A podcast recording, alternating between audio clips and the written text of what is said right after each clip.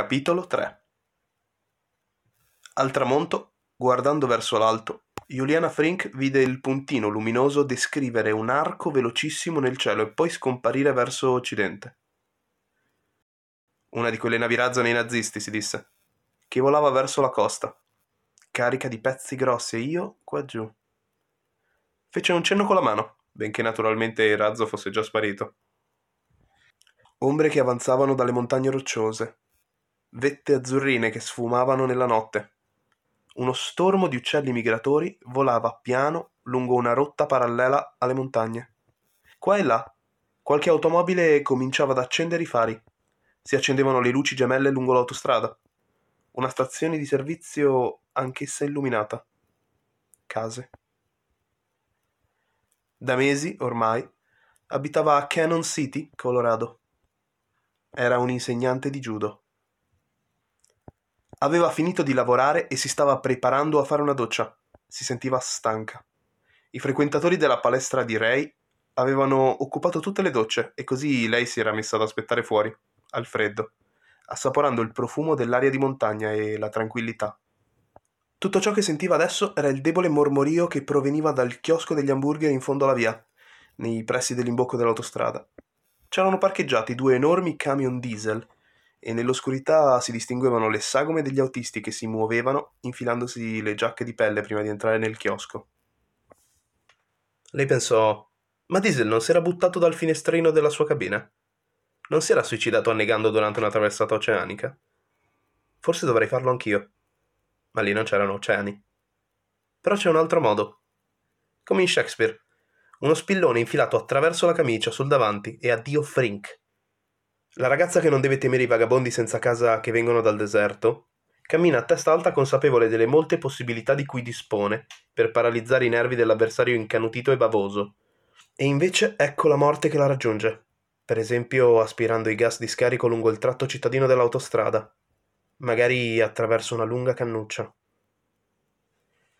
Lo aveva imparato dai giapponesi, pensò aveva assimilato quel placido atteggiamento nei confronti della morte insieme alla capacità di far denaro insegnando judo. Come uccidere, come morire. Yang e Yin. Ma ormai è acqua passata. Questa è la terra dei protestanti. Era bello vedere i razzi nazisti attraversare il cielo senza fermarsi, senza rivelare il minimo interesse per Cannon City, Colorado, e nemmeno per lo Utah, o il Wyoming, o la parte orientale del Nevada né per i vasti stati desertici o per quelli dei pascoli. Noi non abbiamo nessun valore, si disse. Possiamo vivere le nostre vite insignificanti, se lo vogliamo, e se per noi è importante. Si udì il rumore della porta di una delle docce che si apriva. La grossa sagoma della signorina Davis, che aveva finito la doccia e si era rivestita, la borsa sotto il braccio. Oh, stavo aspettando, signora Frink. Mi dispiace. Non si preoccupi, disse Juliana. Lo sa, signora Frink? Il judo mi ha dato molto, anche più dello zen. Volevo che lo sapesse. Snellire i fianchi attraverso lo zen? disse Juliana. Perdere peso attraverso il satori indolore. Mi scusi, signorina Davis, sto parlando a Vanvera. Le hanno fatto molto male? chiese la signorina Davis. Chi? I Jap, prima che imparasse a difendersi da sola. È stato terribile, replicò Juliana. Lei non è mai stata laggiù, sulla costa dove stanno loro. Non ho mai varcato i confini del Colorado, disse la signorina Davis, con voce timida e esitante. Potrebbe succedere anche qui, disse Juliana. Potrebbero decidere di occupare anche questa regione.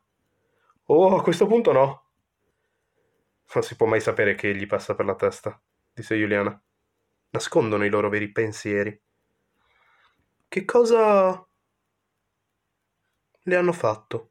La signorina Davis si avvicinò nell'oscurità della sera per ascoltare meglio, stringendo a sé la borsa con entrambe le braccia.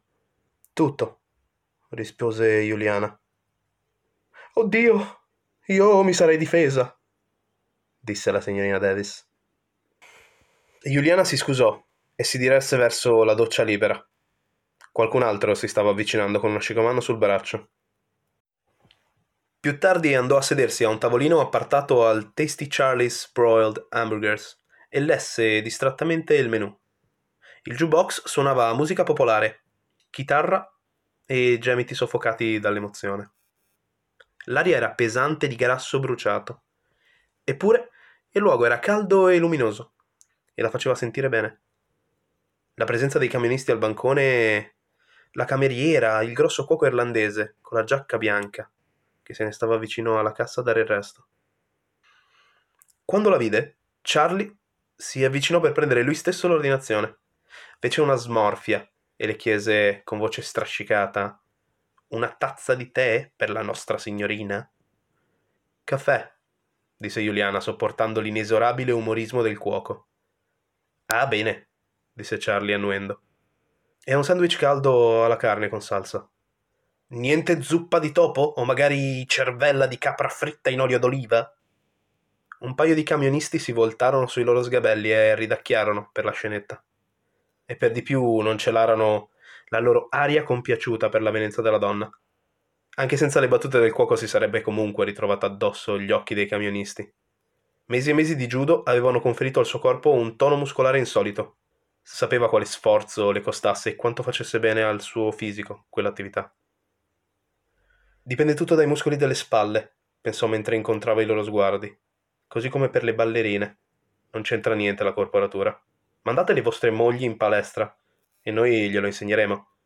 E la vostra vita sarà molto più felice. State alla larga da lei, disse il cuoco ai camionisti con una strizzata d'occhio. O vi scaraventerà addosso al vostro catorcio. Da dove viene? chiese Giuliana, il più giovane dei due. Missouri, risposero entrambi. Dagli Stati Uniti? chiese ancora. Io sì, rispose il più anziano. A Philadelphia. Ho tre bambini laggiù. Il più grande ha undici anni. Mi dica, riprese Giuliana, è... è facile trovare un lavoro da quelle parti? Il camionista più giovane rispose certo, se il colore della pelle è quello giusto.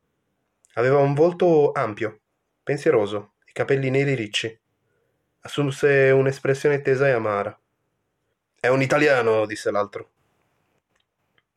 E allora? ribatté Giuliana. L'Italia non ha vinto la guerra? Sorrise al giovane camionista, ma quello non ricambiò.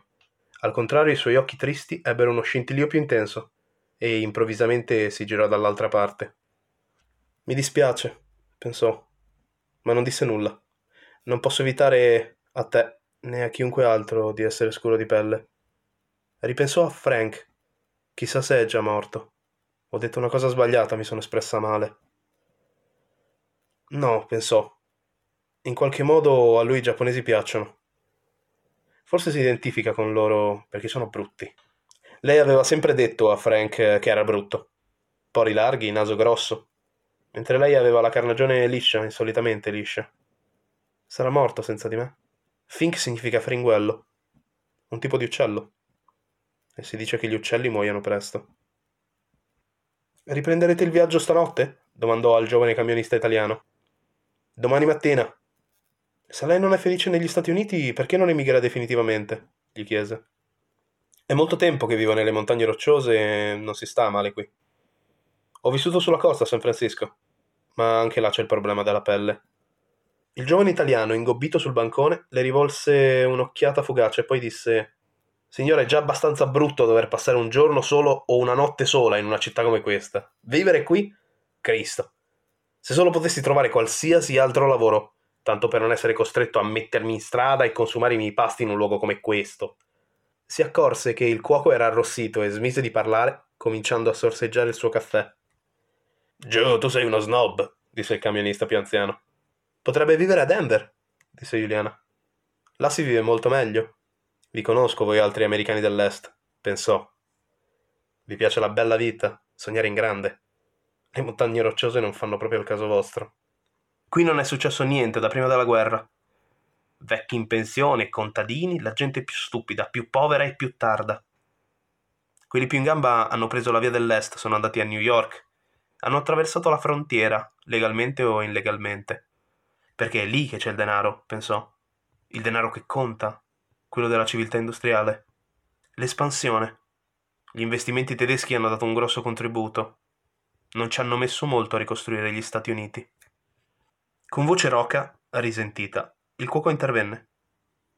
Amico, io non amo gli ebrei, ma ne ho visti alcuni che sono scappati nel 49 dai tuoi Stati Uniti, e puoi tenerteli, i tuoi Stati Uniti. Se laggiù hanno costruito un sacco di edifici e c'è un mucchio di denaro in circolazione è perché l'hanno rubato a quegli ebrei quando li hanno cacciati a calci da New York per quella maledetta legge nazista di Norimberga. Da bambino abitavo a Boston e non avevo particolari simpatie per gli ebrei, ma non credevo che negli Stati Uniti sarebbe mai passata una legge razzista come quella, neanche se avessimo perso la guerra. Mi stupisco che tu non ti sia arruolato nelle forze armate degli Stati Uniti, pronto a invadere qualche piccola repubblica sudamericana per conto dei tedeschi in modo che possano ricacciare i giapponesi un po' più indietro. I due camionisti si erano alzati in piedi, scuri in viso. Quello più anziano prese una bottiglia di ketchup dal bancone e la sollevò in alto, brandendola per il collo. Il cuoco, senza voltare le spalle ai camionisti, allungò una mano dietro di sé finché le sue dita non toccarono uno dei forchettoni. Lo afferrò e lo protese verso i due. A Denver stanno costruendo una di quelle piste termoresistenti, in modo che possano atterrare i razzi della Lufthansa, disse Juliana. Nessuno dei tre uomini si mosse o parlò. Gli altri clienti erano rimasti seduti e osservavano in silenzio. Alla fine il cuoco disse Al tramonto ne è passato uno. Non era diretto a Denver, disse Juliana. Stava andando a est, verso la costa. Lentamente i due camionisti tornarono a sedersi. Il più anziano borbottò Me ne dimentico sempre. C'è un po' di giallo da queste parti. Il cuoco ribatté: I Giap non hanno mai ucciso ebrei né durante né dopo la guerra. E non hanno mai costruito forni. Peccato che non lo abbiano fatto, disse il camionista. Poi riprese la tazza di caffè e si rimise a mangiare. Un po' di giallo, pensò Juliana. Sì, immagino che sia così. Noi vogliamo bene ai Giap. Dove vi fermate? chiese rivolta al camionista più giovane. Joe. Voglio dire questa notte?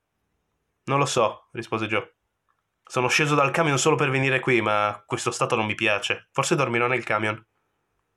Il motello Honey Bee non è male, suggerì il cuoco. D'accordo, disse il camionista più giovane. Forse andrò là, se a loro non disturba che io sia italiano. Aveva un accento molto marcato, benché si sforzasse di nasconderlo. Juliana lo guardò è l'idealismo, pensò, che lo amareggia così tanto. Ha chiesto troppo alla vita, sempre in movimento, senza sosta, e sempre oppresso da qualcosa. Io sono come lui. Non sono stata capace di vivere sulla costa occidentale e alla fine non riuscirò a vivere neanche qui. Non era così anche per i nostri vecchi? Ma, pensò, adesso la frontiera non è qui, è sugli altri pianeti. Potremmo fare domanda io e lui, pensò Juliana, per partire su uno di quei razzi che trasportano coloni. Ma i tedeschi scarterebbero lui per il colore della pelle e me per il colore dei capelli, troppo neri. Quei finocchi delle SS nordici pallidi e magri che si addestrano nei loro castelli bavaresi. Questo tizio, Joe come si chiama, non ha nemmeno l'espressione giusta in faccia. Dovrebbe avere quello sguardo freddo, ma anche in qualche modo entusiasta. Come se non credesse in nulla, ma nutrisse allo stesso tempo una fede assoluta in qualcosa. Sì, è così che sono. Non sono idealisti come Joe e me. Sono dei cinici, con una fede totale. È una specie di malformazione cerebrale, come una lobotomia. Quella mutilazione che gli psichiatri tedeschi eseguono come misero surrogato della psicoterapia. Il loro è un problema legato al sesso, decise. Negli anni 30 lo hanno trasformato in qualcosa di sporco e col tempo la cosa non ha fatto che peggiorare. Cominciò Hitler con sua... chi era? Sua sorella? Sua zia? Sua nipote? nella sua famiglia c'erano già unioni fra consanguinei, sua madre e suo padre erano cugini. Tutti commettono incesto, tornando al peccato originale di desiderare la propria madre. Ecco perché quelle checche aristocratiche delle SS hanno quei sorrisi affettati, quella bionda innocenza da bambini. Si stanno risparmiando per mammina o per qualcuno di loro. E chi è mammina per loro? si chiese Juliana.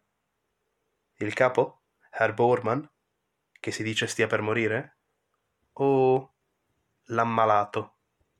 Il vecchio Adolf, che si vocifera sia in manicomio chissà dove, a consumare i suoi ultimi giorni nella paresi senile? Sifilide del cervello, che risale ai tempi in cui era un povero barbone in quel di Vienna. Giaccone nero, biancheria sporca, pensioncine d'infimo ordine. Ovviamente era l'ironica vendetta di Dio, uscita da qualche film muto. Quell'uomo orrendo abbattuto da una sozzura interiore, lo storico flagello della depravazione umana. E l'aspetto più terribile era che l'attuale impero tedesco era un prodotto di quel cervello. Dapprima un partito politico, poi una nazione, poi metà del mondo. Ed erano stati gli stessi nazisti a diagnosticarlo e identificarlo. Quel ciarlatano di medico erborista che aveva curato Hitler, quel dottor Morel, che aveva somministrato a Hitler un farmaco appena brevettato, chiamato le pillole antigas del dottor Körster. In origine era uno specialista di malattie venere lo sapevano tutti, eppure il bla bla del capo era ancora sacro, era come la Bibbia. Quell'idea avevano contagiato ormai un'intera civiltà e, come spore maligne, i ciechi, biondi finocchi nazisti stavano sciamando dalla Terra verso gli altri pianeti, spargendo il contagio. Ecco ciò che si ricava dall'incesto. Follia, cecità, morte. Uh. Juliana fu scossa da un brivido. Charlie? Si rivolse ad alta voce al cuoco. È pronta la mia ordinazione? Si sentiva assolutamente sola. Si alzò in piedi e camminò verso il bancone, sedendosi accanto alla cassa. E nessuno le fece caso, a parte il giovane camionista italiano. I suoi occhi neri la fissavano intensamente. Joe si chiama. Joe che cosa? si chiese la donna. Osservandolo da vicino, Juliana si rese conto che non era così giovane come aveva creduto. Era difficile dargli un'età. Quell'intensità che lo permeava confondeva il suo giudizio. Continuava a passarsi una mano fra i capelli, pettinandoli all'indietro con dita nervose, rigide. Quest'uomo ha qualcosa di speciale, pensò lei. Emana un sentore di... morte. Quel fatto la sconvolse e nello stesso tempo la attrasse. In quel momento il suo collega più anziano si era chinato verso di lui e gli stava bisbigliando qualcosa. Poi entrambi la osservarono, questa volta con un'espressione che non era semplice interesse maschile.